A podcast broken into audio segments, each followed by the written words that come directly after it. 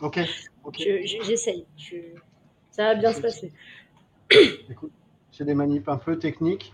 Euh, bon, on attend que Gwenaël se, se euh, revienne. revienne. Toujours complexe, hein. Deux ans après le Covid, on y est toujours. Moi, j'ai quand même une réunion sur trois qui commence toujours par euh, mais, dit, mais non, mais t'es es en mute. attends, une sur deux de mon côté. Est-ce que tu m'entends? Mes écouteurs fonctionnent pas. bref. Salut Gwenaël. Salut. Alors, est-ce que c'est mieux maintenant, Gwenaël Tu nous entends mieux? Écoute, j'ai basculé en, partage de connexion, j'espère, parce que j'ai plus de solution alternative. Donc là, je vous entends. Je vous voyais, c'est ça qui me surprenait, mais juste l'impression d'être en ligne avec Robocop. Ok. Euh, non. Non J'étais en mode Sarah Connor, c'est à droite. Non, bon. Euh, pardon. je pense qu'on est, on est, on est live sur. Est-ce que sur LinkedIn, vous nous voyez? Euh, Arnaud, on va faire gaffe à ne pas raconter trop, trop de conneries. Merci Arnaud. Merci. Euh, est-ce que vous, vous, nous voyez, nous entendez sur LinkedIn? Je, n'ai pas l'impression. Non, je crois pas, Nico. Oh, c'est magnifique. Ah, le bonheur de. Ah, ça va arriver. Ça va arriver, je pense, parce que Restream me dit qu'on est parti, mais je pense qu'il y a 40 secondes de lag. Donc, je guette. Tu, tu guettes Ok. Bon, et eh ben, dans tous les cas, voilà, toujours, euh, ça c'est le, thème de ce début d'année, euh, euh, faire face aux problématiques techniques de l'utilisation de Crowdcast hein, pour ce 65e live où on va parler de VP, EVP, Employer Value, Employee Value Proposition, parce que bon, la proposition de valeur, on pourrait avoir ce concept-là d'ailleurs. Euh, employer Value Proposition. Je vous dirai si ça existe. Euh, en gros, c'est euh, ben, la, proposition de valeur d'une entreprise pour un candidat. On va en parler avec Jean-Marie Caillot, hello, et Gwenaël Cronier, qui nous a rejoint. Ah oui, avec le pouce et tout, c'est bien ça. Tu, tu l'as déjà fait d'une voiture ou non? Non, non, non, c'est un, un fantasme ancien. Je verrai si j'ai l'occasion de, de l'éprouver dans la vie réelle, une fois à la retraite peut-être. Merci en tout cas euh, de, de, vous joindre à nous. Euh, peut-être pour, pour, rentrer dans le vif du sujet, pour celles et ceux qui ne vous connaîtraient pas, euh, est-ce que vous pouvez vous présenter en quelques mots votre euh, vie, votre œuvre euh, des dinosaures à aujourd'hui? Que s'est-il passé? Euh, Je te remercie pour l'association avec les dinosaures. Je le prends.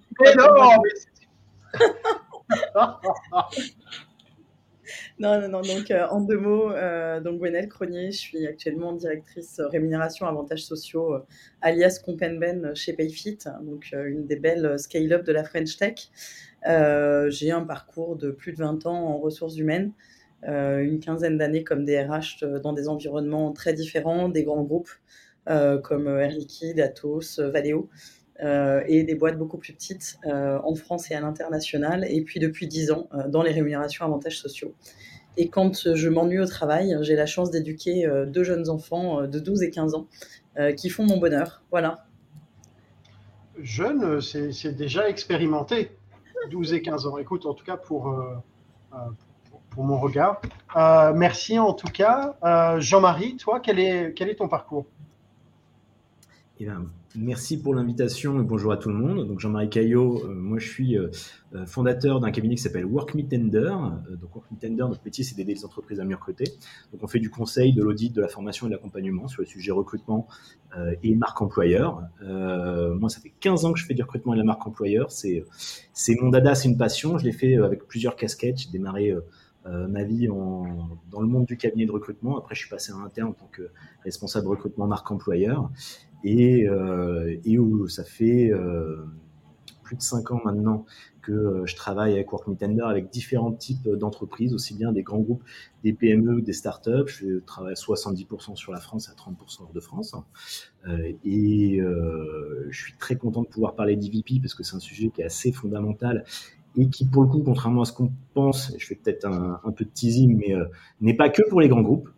Et puis, en parallèle de ça, j'ai deux autres activités qui sont plus petites mais qui sont importantes pour moi. Je suis enseignant sur les sujets de recrutement et marque employeur au CELSA à la Sorbonne. Et euh, de formation, je suis psychologue du travail et j'exerce également en tant que psychologue du travail à peu près une demi-journée par semaine où je vais bah, accompagner des gens euh, qui vont avoir, euh, donc des particuliers, pas des entreprises cette fois, qui vont avoir besoin d'un soutien, d'un accompagnement dans ce domaine. Voilà dans les grandes lignes. sinon, bah, comme toi, Gwenaël, j'ai deux enfants, mais ils sont beaucoup plus jeunes que ça, puisque j'en ai un qui est encore dans les couches, même d'ailleurs. Voilà. et c'est aussi un job à part entière clairement. Clairement. Euh, merci Jean-Marie. Euh, écoute Hélène, euh, bonjour tout le monde. Je ne te présente pas. Bon, rentrons dans, le, le, vif du sujet peut-être. Euh, L'EVP, bon, alors moi j'ai donné une définition un peu à rallonge, mais concrètement, c'est quoi? Peut-être déjà commencer par définir ce que c'est. Qui veut prendre la main là-dessus? Ça, c'est, la question à 100, à 100 euros. Euh, bah, c'est quoi? C'est euh, tout ce que euh, une entreprise est en mesure d'apporter à ses collaborateurs. Et, à mon sens, ça couvre aussi bien, je dirais, les, valeurs matérielles classiques, le salaire, enfin tout ce qui va tourner autour de la rémunération en cash, euh, que les éléments immatériels euh, qui vont se rapporter euh, aux bénéfices de première part, mais de façon plus étendue à la culture, aux valeurs, au mode de travail, au rapport au temps. donc on peut mettre beaucoup, beaucoup de choses dans l'employee value proposal. et c'est une sorte de, de carte d'identité, le marqueur de l'entreprise. Donc ça fait le lien, Jean-Marie, avec la marque employeur très souvent. Euh, sur ces, particularités euh, et ce que, ce que cette entreprise va vous apporter pour votre développement et votre contribution, en contrepartie de votre contribution à cette entreprise. Jean-Marie? Euh, Merci pour cette définition, Gwenaël. Ah ben, moi, je compléterai en disant en fait, vous avez deux types de contrats quand vous êtes salarié. Il y a le contrat de travail, qui est un contrat, on va dire, légal, et puis il y a un contrat moral. Euh, qui vient à côté. Euh, le contrat de travail, il va donner des conditions. Euh, alors après, on peut élargir le contrat de travail effectivement à d'autres aspects, et notamment tout ce que tu as cité sur les aspects Compenben, euh, sur la partie matérielle, comme tu as très bien défini, et puis sur la partie euh, qui n'est pas matérielle pour, pour, pour rejoindre ta, définition. On a cette idée de contrat moral, c'est qu'est-ce qui fait que je vais travailler le matin pour cette entreprise, qu'est-ce qui fait que je reste dans un marché qui est ultra concurrentiel et où je me fais beaucoup solliciter, pourquoi je suis encore là? Euh, donc c'est euh, c'est cette idée de euh, un peu d'échange. Et c'est pour ça tout à l'heure tu disais est-ce qu'on dit employee value proposition ou employer value proposition? C'est vrai qu'il y a beaucoup de gens qui font l'erreur. Au final j'ai envie de dire c'est pas trop grave parce que pour moi c'est ça lie les deux en fait donc donc on dise l'un ou l'autre ce qui compte c'est pas de quel sens ça vient parce que c'est vraiment cette idée de contrat moral et de qu'est-ce que je fais pour toi et qu'est-ce que tu fais pour moi voilà. ok euh, donc en gros, c'est la, est-ce que c'est la somme du contrat légal, donc avec les parties plus techniques, euh, ben et contrat moral, ou juste le contrat moral? Non, c'est la somme parce que les bénéfices peuvent être importants aussi. Tu vois, par exemple, une entreprise qui dit, bah, euh, nous, par exemple, on euh, offre du, je sais pas, trois jours de télétravail par semaine. Bah, ouais. dire c'est très matériel et en même temps, c'est un impact direct sur la vie de la personne, sur la manière dont tu penses le travail. Donc, clairement, c'est dans le contrat de travail, mais ça va au-delà de ça. Ça veut, dire aussi, ça veut dire aussi on travaille dans une logique de confiance, ça veut dire aussi on va penser les choses différemment, évidemment, si c'est bien fait. Euh, Donc, c'est, ça lie les deux, effectivement. Par contre, euh, l'emphase et l'attente des collaborateurs quand on parle d'IVP, pour moi, va quand même être davantage sur la, partie euh, contrat moral que contrat de travail, parce que aujourd'hui, c'est là que la différence va se faire. Pour, compléter, Jean-Marie, un, Nico, tu as un rapport euh, euh, dans, le cycle euh, de vie du salarié, c'est-à-dire qu'à l'entrée, le plus souvent, c'est l'élément matériel qui est déterminant, parce mm. que personne vient travailler chez toi sans rémunération. mais très rapidement, la rémunération et les éléments matériels, je ne sais pas s'ils viennent secondaires, mais en tout cas, il y a une habitude qui se crée qui fait que les collaborateurs deviennent plus attentifs aux éléments immatériels. Donc, c'est aussi corrélé au cycle de vie du, collaborateur dans l'entreprise. Ok, donc pour reformuler en gros ce que tu dis, Gwen, c'est le, à l'entrée, ce qui impacte le plus ou ce qui est vraiment le plus discuté ou le plus euh, visible, c'est le côté euh, contrat euh, légal, matériel. Et c'est plutôt une force d'attraction et de, j'aime pas le terme de rétention, mais de fidélisation sur la partie contrat moral. Oui, il y a de ça. C'est intéressant parce qu'il y a sur LinkedIn, là, tu as Loïc Soubéran qui a, qui a communiqué, donc le, le, patron, le fondateur euh, de Swile, euh, avec un article euh, qui, est assez clair sur le sujet et sur lequel je, me reconnais.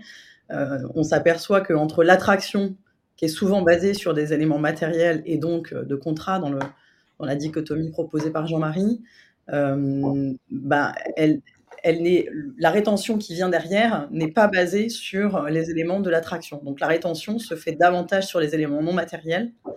Euh, et donc c'est l'employé value proposal, c'est euh, c'est un continuum. Euh, tu, tu, n'enclenches pas si tu démarres pas avec les éléments matériels, mais si tu ne proposes pas rapidement derrière des éléments non matériels, tu n'obtiens pas la rétention. Et donc tu perds ton investissement initial lorsque quelqu'un rejoint ton entreprise. Ok, écoute, je, regarderai, je, regarderai cet article. Ça me fait penser alors à un truc qui est passé sur LinkedIn, que vous avez dû voir passer parce que je pense que tout le monde, c'est devenu un peu viral. C'est ce, ce consultant euh, d'Octo qui, en, gros, Octo, a mis en, Octo cabinet de conseil en, en, IT ils ont mis en place un truc où, au bout de X années d'ancienneté, enfin voilà, il y a quelques critères pour rentrer dans cette catégorie. Euh, tu peux prendre trois mois off complet avec 50%, 50 de ta REM. De ton salaire, ouais.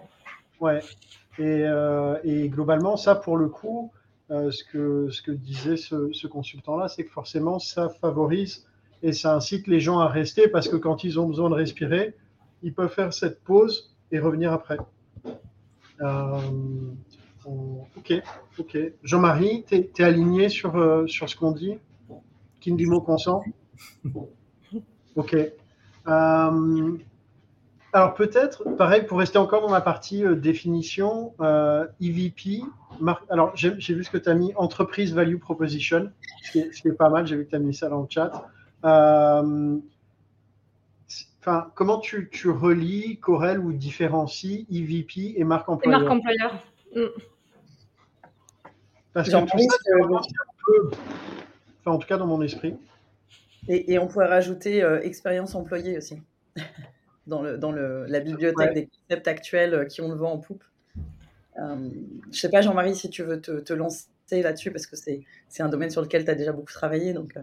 Ouais, bah, euh, je, te, je, te, remercie, Gonel. En fait, le sujet euh, de l'EVP, c'est il a le, la même dimension que la marque employeur, c'est-à-dire que on pense pas effectivement que au recrutement, c'est pas tourné que vers l'externe, ça vient de l'interne. C'est-à-dire que pour que je fais peut-être un peu, je fais peut-être un peu la transition avec, je sais, la question suivante que tu vas poser sur la question du buzz, mais l'EVP, pour que ça fonctionne et pour que ça soit vraiment utile, c'est faut que ça soit vécu.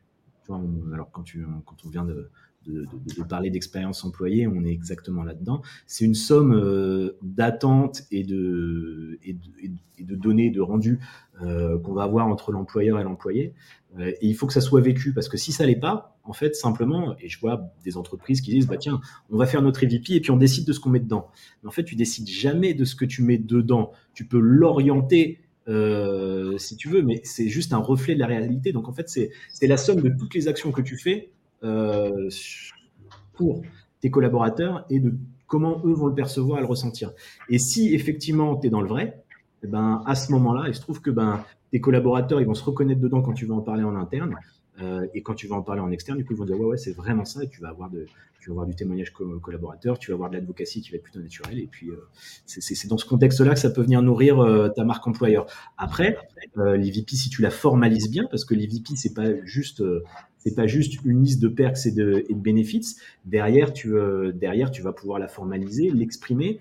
Euh, tu vas avoir des piliers d'EVP qui certains vont pouvoir euh, associer à, des valeurs, mais encore une définition un petit peu différente. Et tu vas pouvoir, à partir de là, construire des contenus qui vont venir raconter ton EVP raconter ses attentes, raconter ses enjeux, raconter un peu ce côté à la fois émotionnel et rationnel que tes collaborateurs, sur lequel tes les collaborateurs vont s'engager auprès de, de ton entreprise. Et donc, c'est comme ça que ça nourrit la marque employeur. Donc, euh, donc à la fois naturellement, et puis une fois que tu as réussi à élaborer ton EVP, c'est-à-dire à, verbaliser, à trouver les mots pour la raconter, euh, bah, ça va pouvoir te permettre de, donner, de générer du contenu dans lequel les collaborateurs vont, euh, se retrouver. vas-y, vas-y. Oui, cette notion de vécu soulevée par Jean-Marie, elle est, elle est clé pour moi dans la, structuration d'une EVP parce que une EVP, en fait, c'est la collecte de quelque chose qui existe, euh, que tu mets en, musique pour qu'elle soit communiquée euh, clairement, mais ça doit être un reflet de réalité. Si tu en fais une opération marketing, euh, tu as un risque majeur. Tu, sais que je suis adepte des punchlines, mais on a tous vécu cette expérience où tu fais un process de recrutement où tu as l'impression qu'on va te faire rentrer chez Vuitton, et puis une fois que tu pousses la porte de l'entreprise, tu arrives chez Tati. Quoi. bon, et ben ça, c'est pas de l'EVP et c'est très risqué. Euh, parce que euh, la, déception derrière euh, qui est générée entre la promesse et la réalité et le retour au principe de réalité peut être totalement contre-productif par rapport à la vocation d'avoir développé un EVP. Donc cette notion de congruence et de, et de, reflet de la réalité, c'est un, une, pierre angulaire de l'EVP. En fait, en gros, il y a deux axes. Le premier, l'EVP, qui, euh, en, imaginons qu'elle soit bien définie et bien formalisée, sert de moteur pour alimenter la marque employeur. Euh, Jean-Marie, tu parlais de création de contenu, etc. Et après, il y a la partie un peu à amont pour déterminer ce qu'est l'EVP. Et là, en gros, si je résume, il y a deux approches. Euh, soit des gens qui disent, ben voilà, hop, en lettres de feu, sur les murs, ça, c'est c'est ce qu'on propose. Euh, ou alors la collègue, réellement, une observation, une collègue du vécu. Et cette partie-là, euh, alors là, je repose la question dans l'autre sens, mais entre EVP et culture d'entreprise. En fait, c'est le même sujet qu'avec les valeurs. Tu dis sur le fait de, est-ce que, comme tu dis, est-ce qu'on le tu vois, il y, a beaucoup d'entreprises qui vont dire, bah tiens, on réunit le codir euh, dans une salle entre quatre murs et puis euh, et puis on en sort et puis on a les valeurs. C'est comme s'il y avait la, petite fumée blanche euh, du conclave et puis on a on a dit, les, ça y est, on a nos valeurs. Et, et derrière, t'as tout le monde qui se dit, ah bon, c'est ça nos valeurs. Euh, c'est pas comme ça, mais on le voit quand même beaucoup. or, tes valeurs, tu peux pas les décider, à part si tu es en train de créer ta boîte ou que ton entreprise elle est encore assez petite euh, pour que tu puisses orienter et dire bah nous j'ai envie que les valeurs qu'on porte ça soit plutôt ça. Euh, quand tu as une entreprise de plusieurs centaines ou plusieurs milliers de personnes, tu peux pas décréter tes valeurs parce que tes valeurs elles existent déjà euh, et c'est la même chose pour ton EVP en fait. Euh, tu vas pas pouvoir la, la, la, décréter, tu vas pouvoir la faire émerger pour, euh, pour voir à quoi elle ressemble, mais et tu vas pouvoir l'orienter et travailler dessus. Mais en fait, si tu veux, euh, comme ta culture d'entreprise, tu vas pas la changer du jour au lendemain. Elle existe sans toi, indépendamment à partir du moment où euh, l'entreprise existe. Donc tu peux l'orienter, c'est toujours possible hein, euh, de, l'orienter, c'est un travail de longue haleine, mais tu la décrètes pas du jour au lendemain. Mais Nico, tu vois, Arnaud pose, pose la question. Du coup, c'est quoi? Le travail, c'est d'abord un travail sur la culture d'entreprise, et ensuite le VP, et ensuite la marque employeur. En fait, je pense que ce qui est difficile à, cerner, à, vraiment euh, toucher du doigt quand on parle de, ces différents sujets, c'est c'est intéressant parce que tu vois, Jean-Marie, tu dis ça se décrète pas. Enfin, c'est des choses qui, finalement émergent. Ok, mais juste, du coup, quand tu veux justement travailler sur ces sujets, par quel bout tu le prends? Comment tu comment tu fais Comment tu par quoi tu commences Enfin, je je trouve que c'est difficile. Enfin, en tout cas, je pense que c'est le cas pour beaucoup de recruteurs, de voir justement ces, frontières. J'ai l'impression que c'est un peu des, cercles qui se recoupent, euh, qui, tu vois, qui sont un peu les, uns dans les autres. J'ai l'impression d'avoir des poupées russes. Euh, comment tu, par, enfin, comment tu fais, que, par quoi tu commences? La, frontière, elle est floue quand même entre ces différents euh, concepts. Je rajoute juste des. J'ai réussi à voir qu'on était finalement live sur LinkedIn, tout ah. ça. donc, si LinkedIn, il va y avoir euh, un, décalage, je pense, entre euh, ce que vous entendez et ce qu'on lit sur le chat, mais il y a eu des, des remarques où euh, Gavin disait la marque employeur, c'est le marketing, le VP, c'est ce qui se vit vraiment par les, les employés. et Hervé qui disait, c'est faire en sorte que le collaborateur se reconnaisse dans la marque employeur et y adhère. Mais enfin, ça amène peut-être la transition. Ah, on t'entend plus, Gwen. Ah, pardon. Ah si, ça y est. non, mais tout est, tout est un peu vrai. C'est-à-dire qu'indéniablement, c'est connecté. Euh, euh, et, je reviens sur la congruence, mais si tu déconnectes euh, les différents concepts de l'employé experience, de la marque employeur, de l'EVP, tu, tu, prends un risque important de, de, sentiment de, de, tromperie, finalement, sur la marchandise, et, et, donc d'être contre-productif par rapport à la vocation de ces, de ces outils, de ces approches, qui est au final d'essayer de donner une image euh, désirable, mais néanmoins fidèle de l'entreprise pour te rejoindre et pour y rester.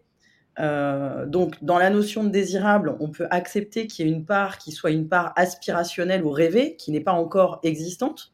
Et donc, c'est là où il peut y avoir du marketing. Donc, dans la marque employeur, pour moi, ça reflète à la fois quelque chose d'existant et peut-être quelque chose auquel on, aspire. Tu vas trouver la même chose dans le phénomène des valeurs.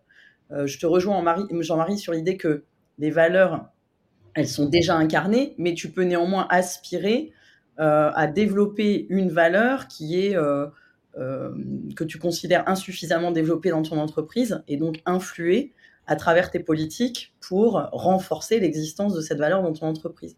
Donc pour moi, on va être sur des notions de, profondeur, c'est-à-dire que c'est comme si on faisait un carottage archéologique euh, tu peux décider d'avoir de l'EVP euh, ou de la marque employeur où tu t'arrêtes euh, à ton package de REM et finalement être capable de communiquer à l'embauche sur ton package de REM de façon claire en disant voilà nos salaires, comment ils sont construits, nos grilles de salaire, les, les, les, bonus qu'on offre ou pas, l'intéressement, la participation, les stock options. C'est déjà une première brique.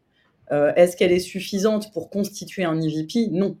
Mais si tu n'as pas d'EVP, si tu n'as pas réfléchi à tes valeurs, si tu n'as pas réfléchi à ta culture, tu peux démarrer par là euh, et ça peut être une démarche progressive. Tu n'es pas obligé d'avoir euh, euh, tout, le, tout le concept ou tout le design qui est fait from scratch pour commencer à, structurer ton EVP et à communiquer dessus.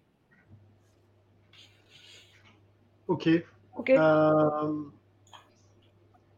concrètement, parce que tu, on le voit beaucoup, tu sais, il y a quand même pas mal de boîtes qui, qui, décrète euh, Vuitton. Euh, il y en a pas mal et où tu arrives, bon, mais c'est pas, c'est, pas tout à fait la même boutique.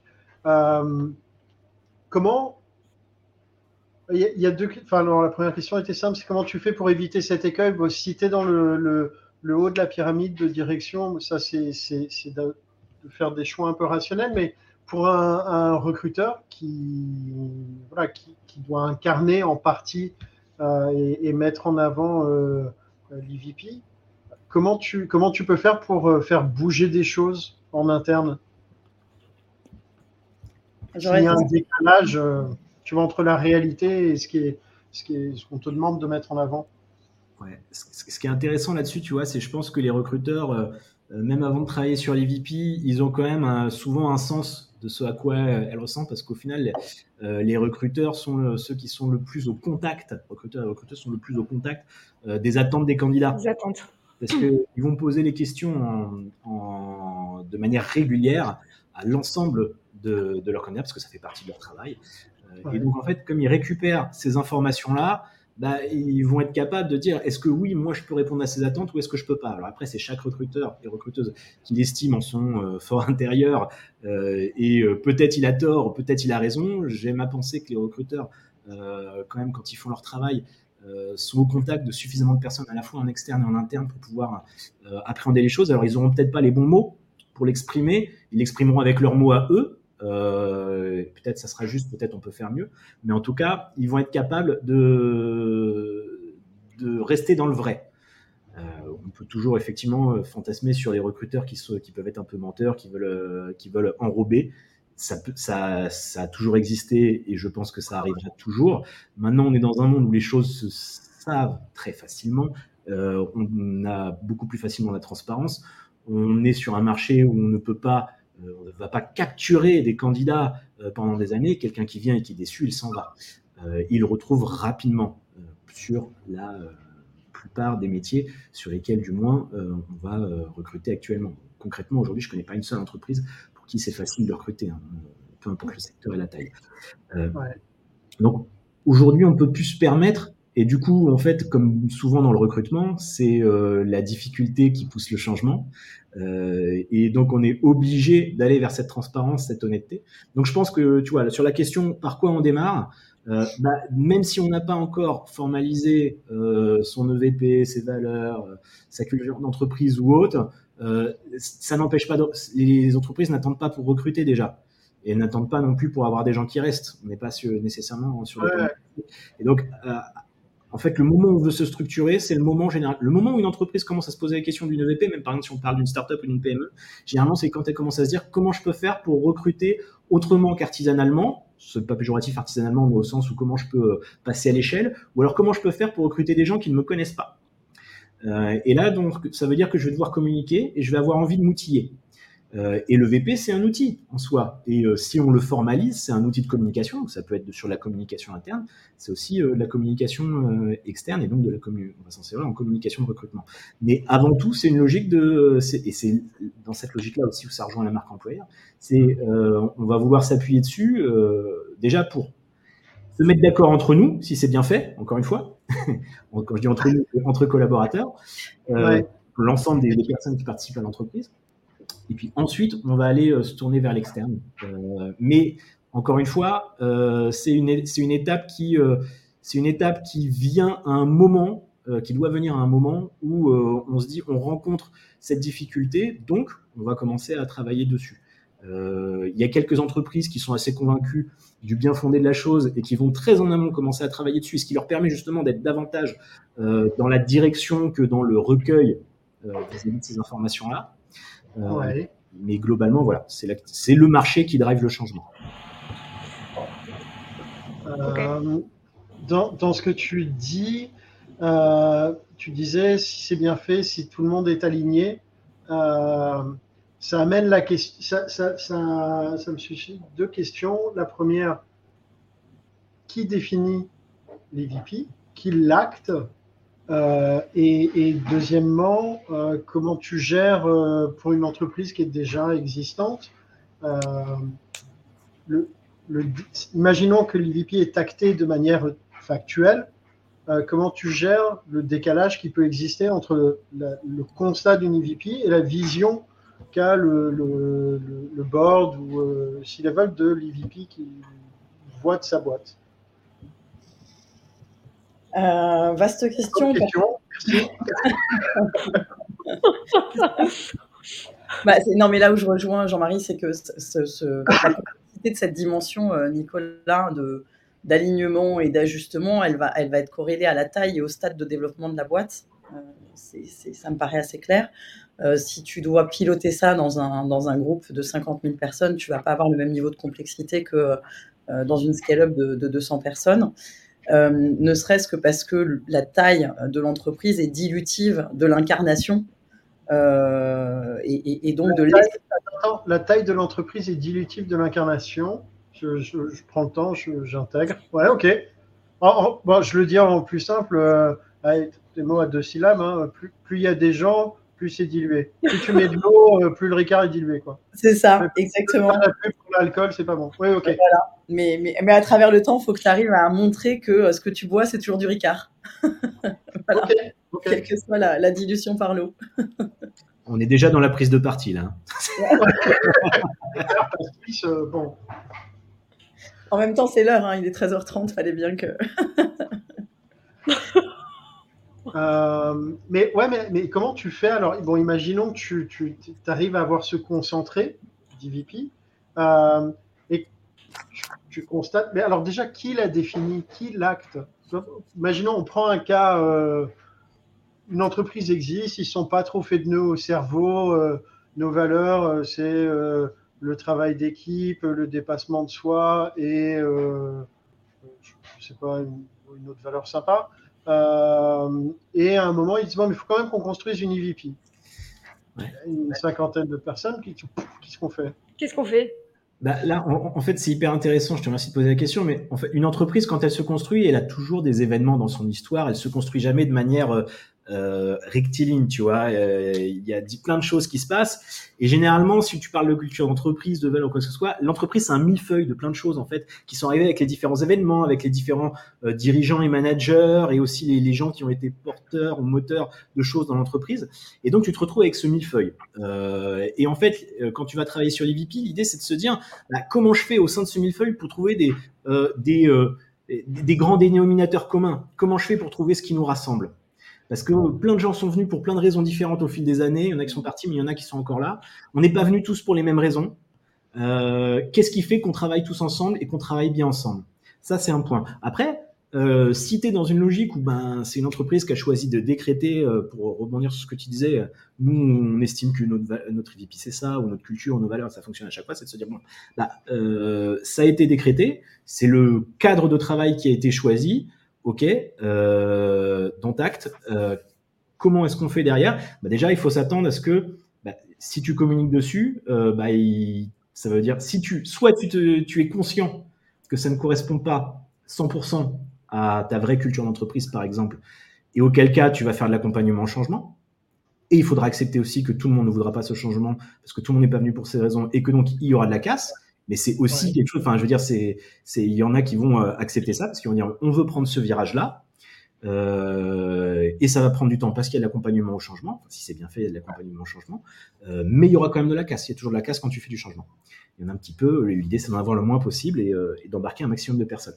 Euh, et si à l'inverse tu te dis ben j'ai aucune idée de savoir si ce qui a été décrété ça va vraiment correspondre ou pas euh, bon, j'ai du mal à croire qu'une entreprise n'aurait euh, aucun insight sur le sujet, euh, mais si ça devait arriver, et ben dans ce cas, il faudra commencer par mesurer justement cet écart entre ce qu'on souhaite, ce vers quoi on veut aller, et la, la, réalité et la manière dont les choses sont perçues, et puis derrière être capable de, de mesurer l'effort nécessaire pour, pour aller vers là où on veut aller.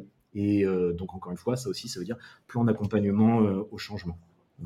Et maintenant, et pour répondre à la question de qui décrète, bah ça, ça va dépendre de la taille de l'entreprise, mais euh, sur une plus petite structure, ça monte jusqu'à la direction, et puis sur des plus grandes, on est généralement sur des sujets de comme interne ou, jusqu'à des RH, voilà. Et puis ça dépend du scope que tu donnes à ton EVP. Est-ce que c'est un, une EVP groupe, c'est une EVP filiale, voilà. Mais c'est quand même un sujet qui est plus généralement porté par la com interne. De plus en plus, via ses, attaches à la marque employeur, on le voit arriver parfois dans le scope euh, talent acquisition, recrutement. Euh, mais encore une fois, c'est lié au sujet de qui porte la marque employeur. Est-ce que c'est du côté marketing euh, et comme est-ce que c'est du côté recrutement? Est-ce que c'est porté conjointement par les deux? Ce qui est toujours une solution assez intéressante. voilà. Donc il n'y a pas de, il y a, pas de règle sur sur qui des qui le porte. Le, par contre, plus c'est collaboratif, mieux c'est c'est ma conviction. Voilà. Et, Jean-Marie, je te, complète là-dessus. Euh, je pense que le, choix de qui le porte en soi impacte déjà euh, ce que tu communiques. Ça fait déjà partie de ton EVP. Euh, si tu fais porter ton, ton, ton EVP et sa communication par Talent Acquisition, tu lui donnes tout de suite une teinte de communication externe orientée attractivité des candidats si tu, le fais porter par tes funders, par exemple, quand tu es dans des entreprises où ils sont encore là, ou tes dirigeants et euh, ta, ta, direction des ressources humaines, tu lui donnes une dimension plutôt culture, plutôt interne. Interne. Voilà, donc c'est pas exclusif l'un de l'autre, hein, attention, et je rejoins Jean-Marie sur l'idée que plus c'est collaboratif et collégial, plus ça va être riche et probablement fidèle à ce qu'est l'entreprise. Euh, mais mais, mais l'honneur euh, du sujet, c'est déjà une façon de construire ton EVP et de communiquer euh, vis-à-vis de tes destinataires sur qui tu es en tant qu'entreprise. Ok. Et, et, alors, là, c'est intéressant dans ce que vous dites sur. J'aime bien ce que tu viens de dire, Gonal, sur le fait de dire déjà la personne qui va la porter, c'est déjà un choix. Mais comment. Enfin, est-ce qu'il faut le formaliser? Est-ce que ça doit être formalisé? Comment on le formalise? Est-ce qu'on doit organiser? Enfin, je ne sais pas. Encore une fois, hein, j'essaie de, voir ce que ça pourrait poser comme question, comme problème. Euh, comment on organise ça? Qu'est-ce qu'on met? Euh, Est-ce qu'il y a des rubriques? Est-ce qu'on va le classer? Est-ce qu'on va se dire tiens ça il faut le mettre en avant Ça c'est dans telle chose? Comment on le formalise? Bah, L'exercice, pour moi, il s'apparente à, quelque chose qui n'est pas récent. Hein. Je sais qu'on aime bien euh, faire de l'ancien avec du neuf, mais euh, vous vous souvenez qu'en France, on a un vieil outil qui s'appelle le bilan social individuel, qui à l'international a été repris sous forme de Total Reward Statement, Individual Statement. L'exercice vient de là, c'est que tu, tu commences par ce que tu as, euh, par les évidences. Donc les évidences, évidemment, c'est déjà être capable de communiquer euh, sur tes salaires, d'être capable de communiquer sur, j'en sais rien, euh, ta prévoyance, parce que bah, c'est peut-être pas, les collaborateurs signent peut-être pas pour la prévoyance, mais effectivement, quand tu es à l'international et que tu travailles en Thaïlande et en Inde, bah, la préoccupation des familles de savoir ce que tu peux devenir en cas d'accident qui te permet plus de travailler, elle est plus forte qu'en France, mmh. parce qu'on sait qu'on est dans... Voilà, donc, donc tu, tu commences par ce que tu as, parce que ce que tu as reflète qui tu es. Euh, et après, tu, tu, élabores de façon de plus en plus sophistiquée. C'est-à-dire que une fois que tu as fait le constat de ce que tu avais, tu commences à te demander euh, comment tu priorises ce que tu as. Qu'est-ce qui a le plus d'importance les uns par rapport aux autres? Et ensuite, en troisième étape, tu te demandes, euh, il y a la priorité naturelle et puis il y a l'impulsion que je veux donner. Et donc, tu commences à identifier peut-être ce qui te manque ou ce que tu voudrais voir avoir plus d'impact que ce qui n'est aujourd'hui dans la balance. Euh, voilà, donc c'est des strates. Euh, T'es jamais bloqué en fait dans l'EVP et, je pense que ça peut, euh, ça peut aller euh, relativement loin. Tu parlais d'Octo, Nicolas. C'est intéressant parce qu'ils ont fait le, choix de communiquer. Moi, je l'ai vu par exemple chez Alan ou chez Payfit, il y a énormément de choses qui sont faites de façon parentale friendly. je vais donner un exemple qui, qui me paraît très tangible. Par exemple, le fait dans l'éligibilité dans le, et le vesting en matière d'equity, euh, donc de, de, de, rémunération en action, euh, de ne pas être pénalisé sur ton vesting quand tu es en congé maternité, en congé paternité, mais pas seulement légal, également étendu. Si la boîte a considéré que euh, tu avais quatre semaines supplémentaires, par exemple, de congés accordés par l'entreprise payés à 100%, bah, la cohérence de ton EVP veut que cette durée totale, et pas seulement légale, soit neutralisée euh, dans l'impact du vesting de, tes, de ta rémunération en action. Donc tu vois, l'EVP, c'est vraiment quelque chose que tu peux pousser assez loin, encore une fois, en rapport avec la congruence de ce que tu fais. Tu pars d'un élément matériel qui est je te rémunère en action, mais finalement tu donnes une cohérence immatérielle et culturelle en disant regardez, vu qu'on vous donne quatre semaines supplémentaires, bah, ces quatre semaines, on les neutralise aussi dans votre vesting euh, pour pas vous pénaliser parce que c'est une cohérence d'ensemble et que dans notre EVP, dans notre ADN, on souhaite que le côté parental friendly soit euh, représentatif de qui on est. Ok. Jean-Marie, je te, je te voyais opiner du chef ou? Non, non, j'écoutais avec attention euh, ce qu'a raconté euh, Gwenaël. alors, sur, sur, sur, l'approche, euh, j'ai une approche un peu différente, mais je pense aussi c'est parce qu'on a des angles d'attaque différents de par euh, nos responsabilités euh, respectives. c'est, j'ai la conviction qu'il faut aller chercher la réponse la plus transparente et la plus honnête possible, puisqu'on est dans la logique que ça soit le mieux perçu ce travail sur l'EVP. pour différentes raisons. La première, bah, parce qu'on veut avoir l'information vraie, et puis la deuxième, parce qu'on veut que les gens se reconnaissent dedans. Et puis la troisième, parce que euh, bah, euh, aller chercher l'information auprès des gens, bah, c'est déjà leur donner envie de s'engager et derrière d'être euh, ambassadeur de cette EVP quand on va la sortir. Donc le plus de gens tu fais participer, le plus tu as de chances que ton EVP, ça soit pas un, projet euh, qui finisse dans un lien de ton intranet que personne, sur lequel personne ne va cliquer. Ou, euh, non, mais voilà, je le fait, mais euh, euh, c'est aussi une des raisons. C'est un peu le deuxième effet qui se coule. On le fait pas pour ça, mais, mais ça compte. Le fait de pouvoir faire, d'engager les gens en, amont. pour aller chercher de l'honnêteté et, de la transparence, pour moi, il faut travailler de manière anonyme. Donc, la manière dont, je travaille, pour avoir l'anonymat, pour moi, il faut faire appel à, à quelqu'un de l'externe qui va garantir cet anonymat pour lever un peu le côté de bah ouais, mais si je dis exactement ce que je pense euh, de mon employeur à mon employeur, comment ça va être utilisé, euh, comment ça pourrait être utilisé contre moi? Il y a toujours ce sujet-là, et même si tu as une culture d'entreprise qui est hyper, euh, hyper transparente et que les gens se sentent en confiance, ils te diront jamais tout. Bien sûr. Et, et donc c'est pour ça que je suis convaincu effectivement qu'il faut travailler dans cette logique-là pour aller chercher de la, de la data anonyme. Moi, la manière dont je travaille, donc je vais intervenir directement avec les collaborateurs, ou je vais les faire verbaliser de manière anonyme sur différents sujets. J'ai ma méthode pour ça. Je mets souvent ma casquette de psychologue d'ailleurs pour aller gratter l'info qu'il faut. et à partir de là, j'anonymise tout et ensuite je vais pouvoir recouper de l'information. Euh, et du coup, en fait, je, je, je, pars vraiment toujours de la base. Et toutes les EVP que j'ai pu aider euh, à élaborer, et je l'ai fait pour des petites structures, mais également pour des très grands groupes. Euh, voilà, j'ai travaillé sur les VP de Leroy Merlin, BPI France, par exemple, des, des, entreprises qui ont pas mal de, de salariés. Euh, on, on, va chercher à partir, on va chercher à partir de, de, de la source.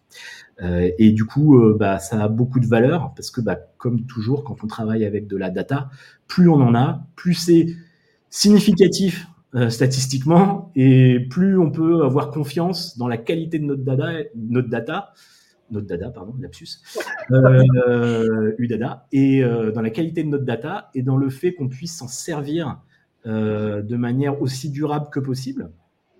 C'est-à-dire qu'elle soit représentative du vrai et qu'elle soit robuste.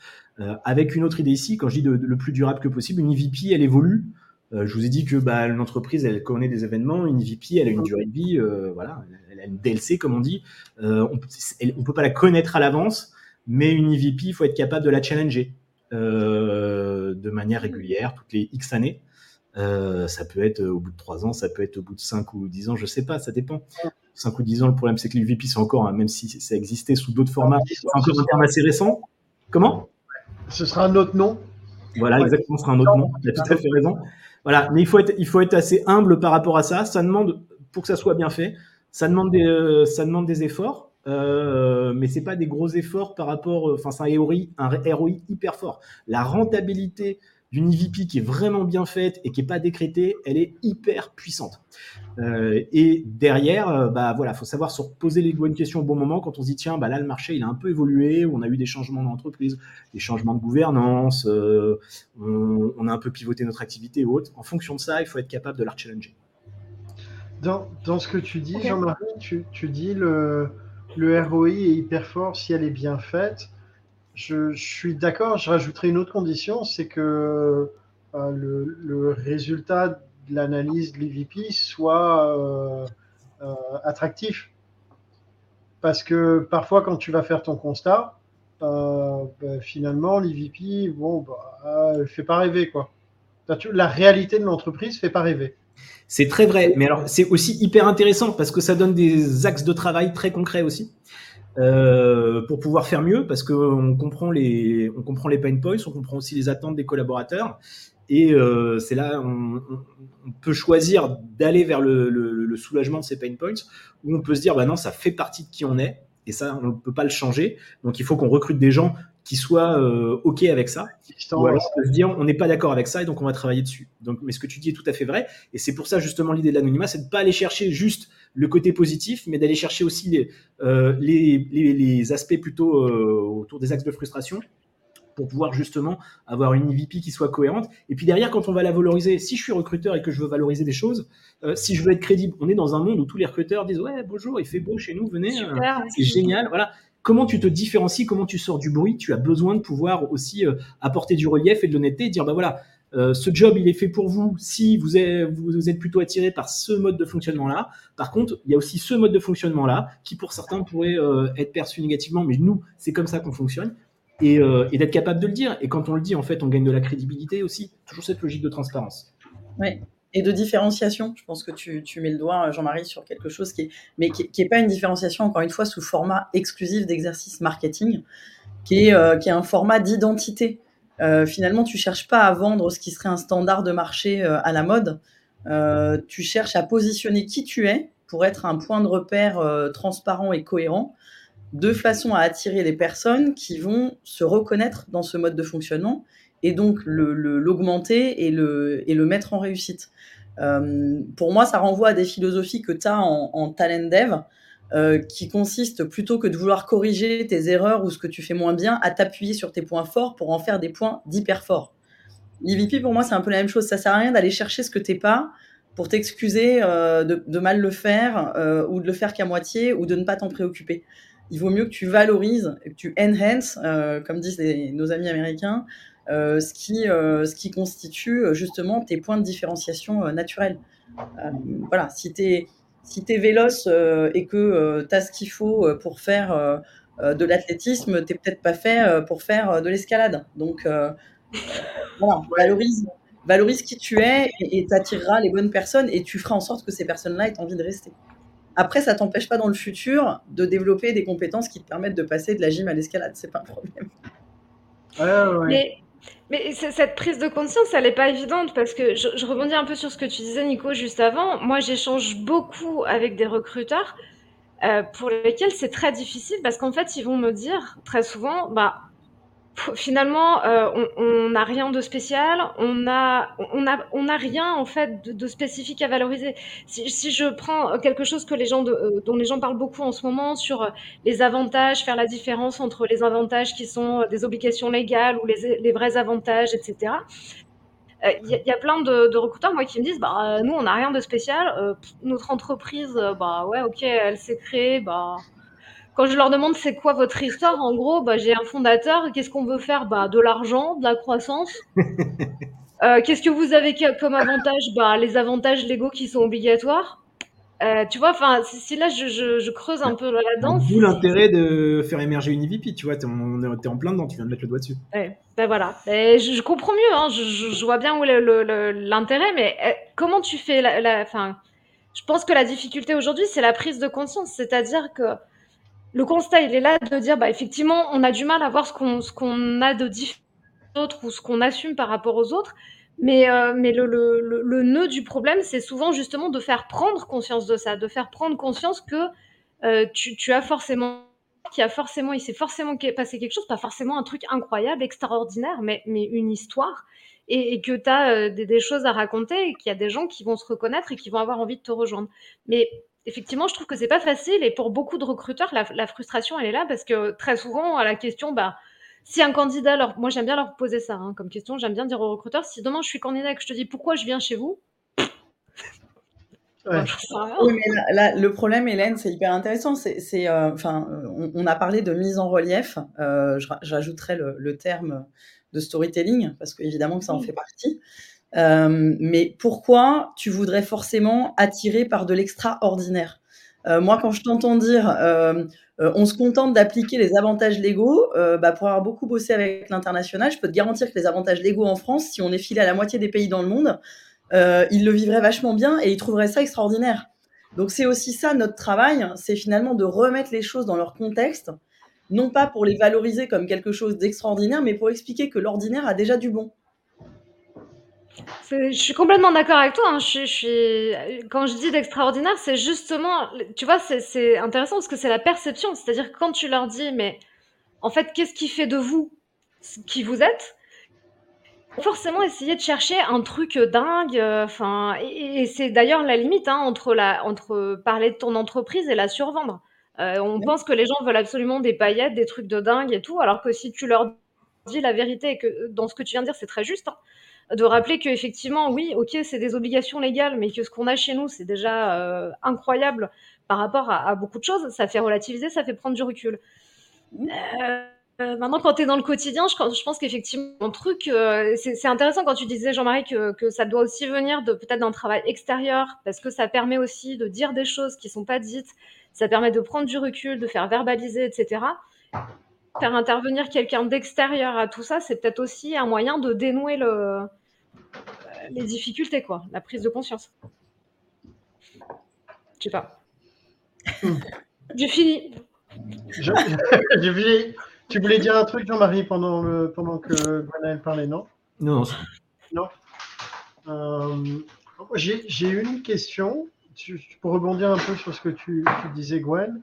Euh, quand tu définis une EVP, on en parlait un peu en off, mais quand tu travailles sur plusieurs pays et tu dois définir une EVP, est-ce que c'est la même EVP par pays?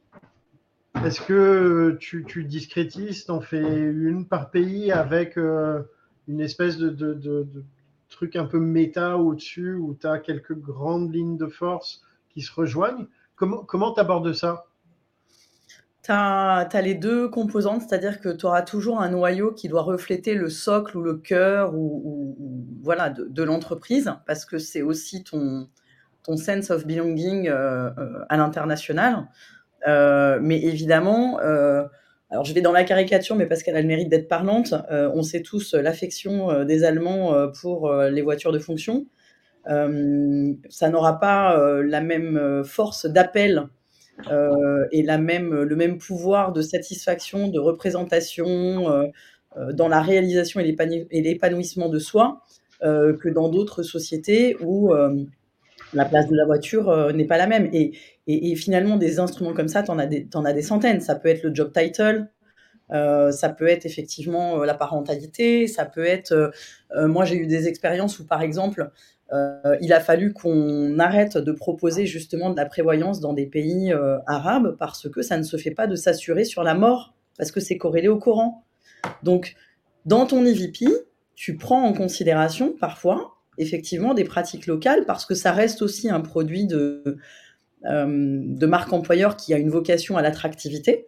Donc la rétention, tu la travailles sur les valeurs corps qui appartiennent à tout le monde et que tu dois retrouver quel que soit l'endroit dans le monde où tu te trouves quand tu travailles pour ton entreprise. Mais ton attraction, tu la travailles évidemment avec des codes euh, culturellement localisés. Euh, parce qu'il il y, a quelque chose de, sociétal et, que tu peux pas être purement dans l'international sur ces sujets-là. Ok. Ok. pour rebondir sur ce que Gwenaël disait, je suis entièrement d'accord avec tout ce qui, ce qui, ce qui vient d'être dit. En fait, c'est ton EVP sur le commun dont, dont, dont Gwenel parle, c'est que tu te fixes en fait des standards. C'est-à-dire que tu vas avoir une définition sur c'est quoi ces standards que tu veux pour ton EVP. Et puis après, en fonction du pays ou de la culture euh, où tu vas travailler, euh, ces standards, tu vas, t'es pas obligé de mettre les mêmes moyens pour les atteindre. C'est-à-dire que si par exemple ton standard euh, euh, ça va être de un de tes piliers d'EVP, c'est la confiance, un des trucs à monter. Voilà, c'est euh, les gens ils travaillent chez toi parce que euh, ils se sentent en confiance, et ils sentent que tu leur fais confiance et du coup ils se sentent hyper responsabilisés. Bah peut-être que ça va s'exprimer d'une façon dans un pays et puis dans une autre BU ça va s'exprimer d'une autre manière, mais ils vont avoir ça en commun. Et donc en fait l'idée c'est ce commun ça doit être des standards à atteindre. et effectivement quand tu vas faire émerger ton EVP, peut-être que dans l'ensemble de tes BU, bah globalement, ton EVP, tu vas voir qu'elle est plutôt respectée, et c'est pour ça que tu, l'as formalisé de cette manière, mais tu vas voir que tu as certaines BU qui, elles, vont pas être au niveau des standards que tu vas poser, et où tu vas avoir un peu plus de travail, euh, parce que les gens, justement, ils se reconnaissent pas dedans. Bah, comment tu fais pour qu'ils se reconnaissent dedans? Qu'est-ce que tu mets en place? Euh, Et ça, c'est un travail euh, local qui est hyper intéressant, mais qui, qui demande beaucoup d'engagement de la part des équipes RH. par contre, qui permet bah, de créer énormément de liens. Et euh, cet engagement, effectivement, il se traduit derrière par, même si c'est un gros mot, par euh, une meilleure rétention et euh, des gens qui vont avoir plus de fierté à travailler pour leur pour leur employeur. On voit que ça, c'est un des critères qui est le plus en train de baisser dans toutes les enquêtes qu'on voit, la fierté de travailler pour son employeur.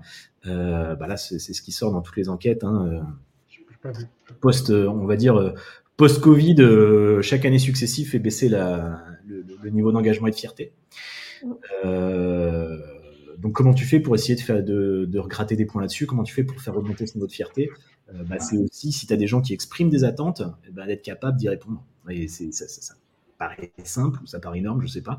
Mais, euh, c'est, Il y a un truc. même un chemin, quoi. Dans, dans, dans, tout ce qu'on est en train de dire, je, enfin, je, je suis en phase avec tout ce qu'on se dit. Euh, je, je, quand tu dis que le, la fierté ou le, le, le sentiment d'appartenance diminue les années passant. Ça me fait penser au, Tu sais, il y a une étude qui a été faite, je crois, il y a six mois, un truc comme ça, sur euh, le, turnover euh, dans les euh, GAFAM, MAMAM, bref, Google, Netflix et, tutti quanti. et en gros, si tu as une, une espérance de vie d'un salarié de 18 mois dans la boîte, euh, c'est déjà très bien. Tu vois Et pour autant, ce sont des entreprises qui sont sensibles à ces problématiques-là, qui mettent en place beaucoup de choses. Alors, peut-être qu'il y a aussi beaucoup de paillettes et de, de de marketing autour, mais euh, j'imagine qu'au sein de ces boîtes-là, il y a des gens qui sont euh, sincèrement attachés à, mettre en place des choses vraies et reflétant la réalité. Et pour autant, les gens restent ouais, 18 mois en moyenne et, se barrent. Ça, ça dépend des postes et ça dépend des métiers, des entreprises, mais il n'y a pas vraiment de règle. Tu vois, moi j'ai des clients, ils, je travaille avec des entreprises, ils investissent 6 mois de formation. C'est pas tu fais un petit onboarding mode, c'est pendant tu commences à travailler que 6 mois après ton premier jour parce qu'on est sur des métiers qui vont être hyper précis, qui vont demander une grosse montée en compétences. Et euh, donc, tu vois, si la personne, elle part, tu la formes six mois, elle part un an plus tard, elle reste que 18 mois, c'est t'es pas tout sourire. Donc, en fait, euh, ça dépend des situations. Et puis, il y, a des, jobs où tu vas embaucher euh, dans une logique où euh, tu sais que la personne, si tu la recruter sur certains critères, elle va le faire le boulot et après elle bouge en externe ou même elle bouge en interne et ça va bien se passer c'est ça dépend, tu vois. Mais je pense pas que ça soit une réponse euh, euh, absolue pour l'ensemble des situations parce que je, ça, reste un souci pour les entreprises, notamment qui investissent massivement en formation. Et on en a euh, beaucoup en France et qui font beaucoup pour l'emploi grâce à ça d'ailleurs. Sur les boîtes que tu cites, Nicolas, il y a, y, a, y a, une différence hein, entre l'Europe et les, et les, US qui est claire. Elle est, elle est, particulièrement sur les GAFAM parce que tu as un écosystème euh, qui s'est créé euh, sur la zone euh, qu'on appelle à baie, qui fait que ça fait 20 ans qu'ils souffrent de façon chronique de ce qui aujourd'hui est appelé la grande démission. Mais, mais, mais dans ces, dans ces boîtes-là, le concept du tu traverses la rue et tu trouves un job est assez vrai, même si ça reste élitiste et focalisé sur certaines populations. Donc je pense que c'est aussi des boîtes qui ont dû communiquer justement sur leurs éléments de différenciation parce qu'elles vendent une expérience. C'est un peu comme si euh, finalement tu, tu peux faire Paris-New York. Euh, bah, Est-ce que tu le fais euh, en avion de grande ligne traditionnel sur Air France Est-ce que tu le fais sur Singapore Airlines parce que tu sais que tu vas avoir un service d'enfer Est-ce que tu le fais avec feu notre chère fusée française qui faisait Paris-New York En 4 heures.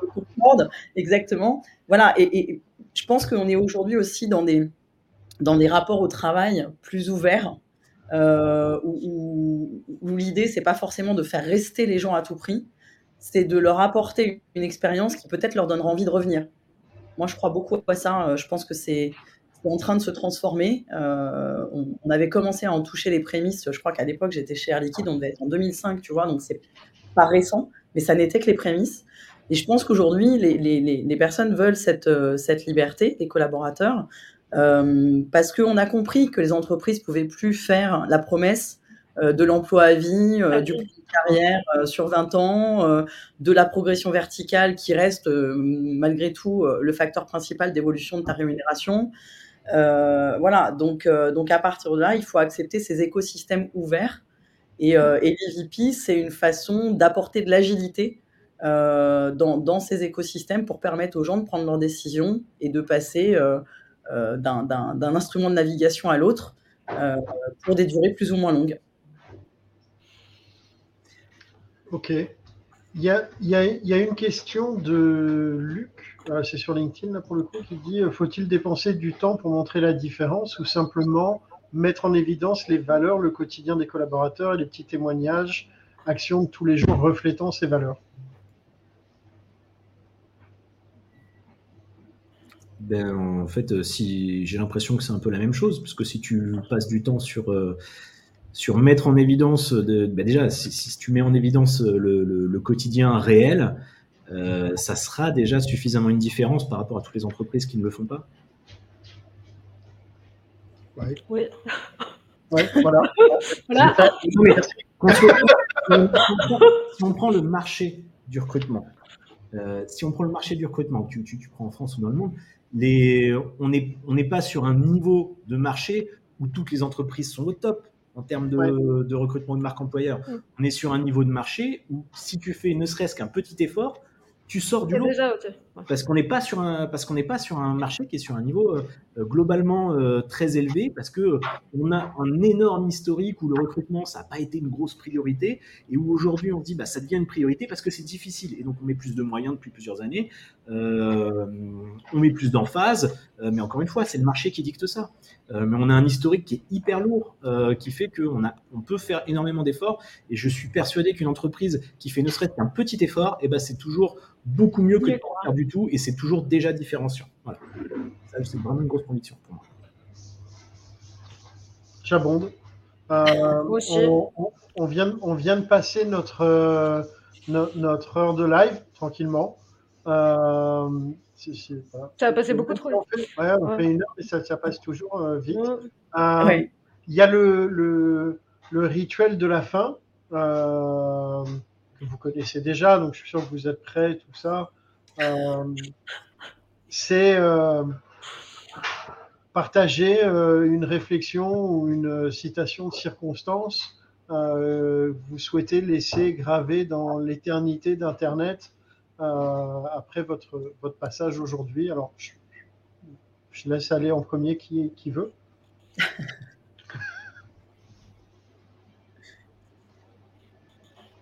J'ai pas préparé ça. Ah bon? Ouais, J'ai j'ai pas préparé du tout aujourd'hui. hein. Tu m'as dit, on est en live. on- En fait, Nico, juste si je peux me permettre, je trouve que ce qu'a dit Jean-Marie en dernier, c'était quasiment du. C'était quasiment un mot de la fin. Le j'ai pas préparé en matière d'IVP, euh, c'est un condensé. euh. Ah, nickel, ouais. nickel. Bon, alors. le mot de la fin, c'est si, si vous devez commencer par, euh, si vous avez envie de travailler sur les VP, commencez par déjà euh, euh, la première petite brique, peu importe laquelle, mais faites un petit quelque chose, posez une question à vos collaborateurs, demandez-leur pourquoi, qu'est-ce qui fait que tu es encore là. Et, euh, vous n'allez peut-être pas le formuler de cette manière-là, mais déjà, Voilà. Qu'est-ce qui fait que tu es encore là? Je veux dire, je comprends pas, tout le monde s'est barré. Euh, pourquoi tu restes? Voilà, pour finir sur, sur- pour finir sur, sur, sur- sur une petite note différente. Ouais. Euh, je vais devoir y Ouais. aller. Ouais. Tu as un mot de la fin, toi, Gwen? Ou, ou pas? Bah, Sinon, Jean- Jean-Marie, si- Tu, tu- tu sais que je suis habituée au mot du début, donc moi je pense que je vais rester sur mon, ma petite analogie entre Vuitton et Tati. Je pense que ça roule. ça dit beaucoup de choses sur l'IVP aussi. Ça roule. Merci, merci beaucoup. Merci Jean-Marie. Euh, merci Gwenaël. Euh, merci à toutes et tous. Euh, Jean-Marie, Phil, si tu dois partir, pars euh, à l'arrache, attends même pas la fin. Vas-y, si tu es à la bourre. pour Vas-y. 14 heures.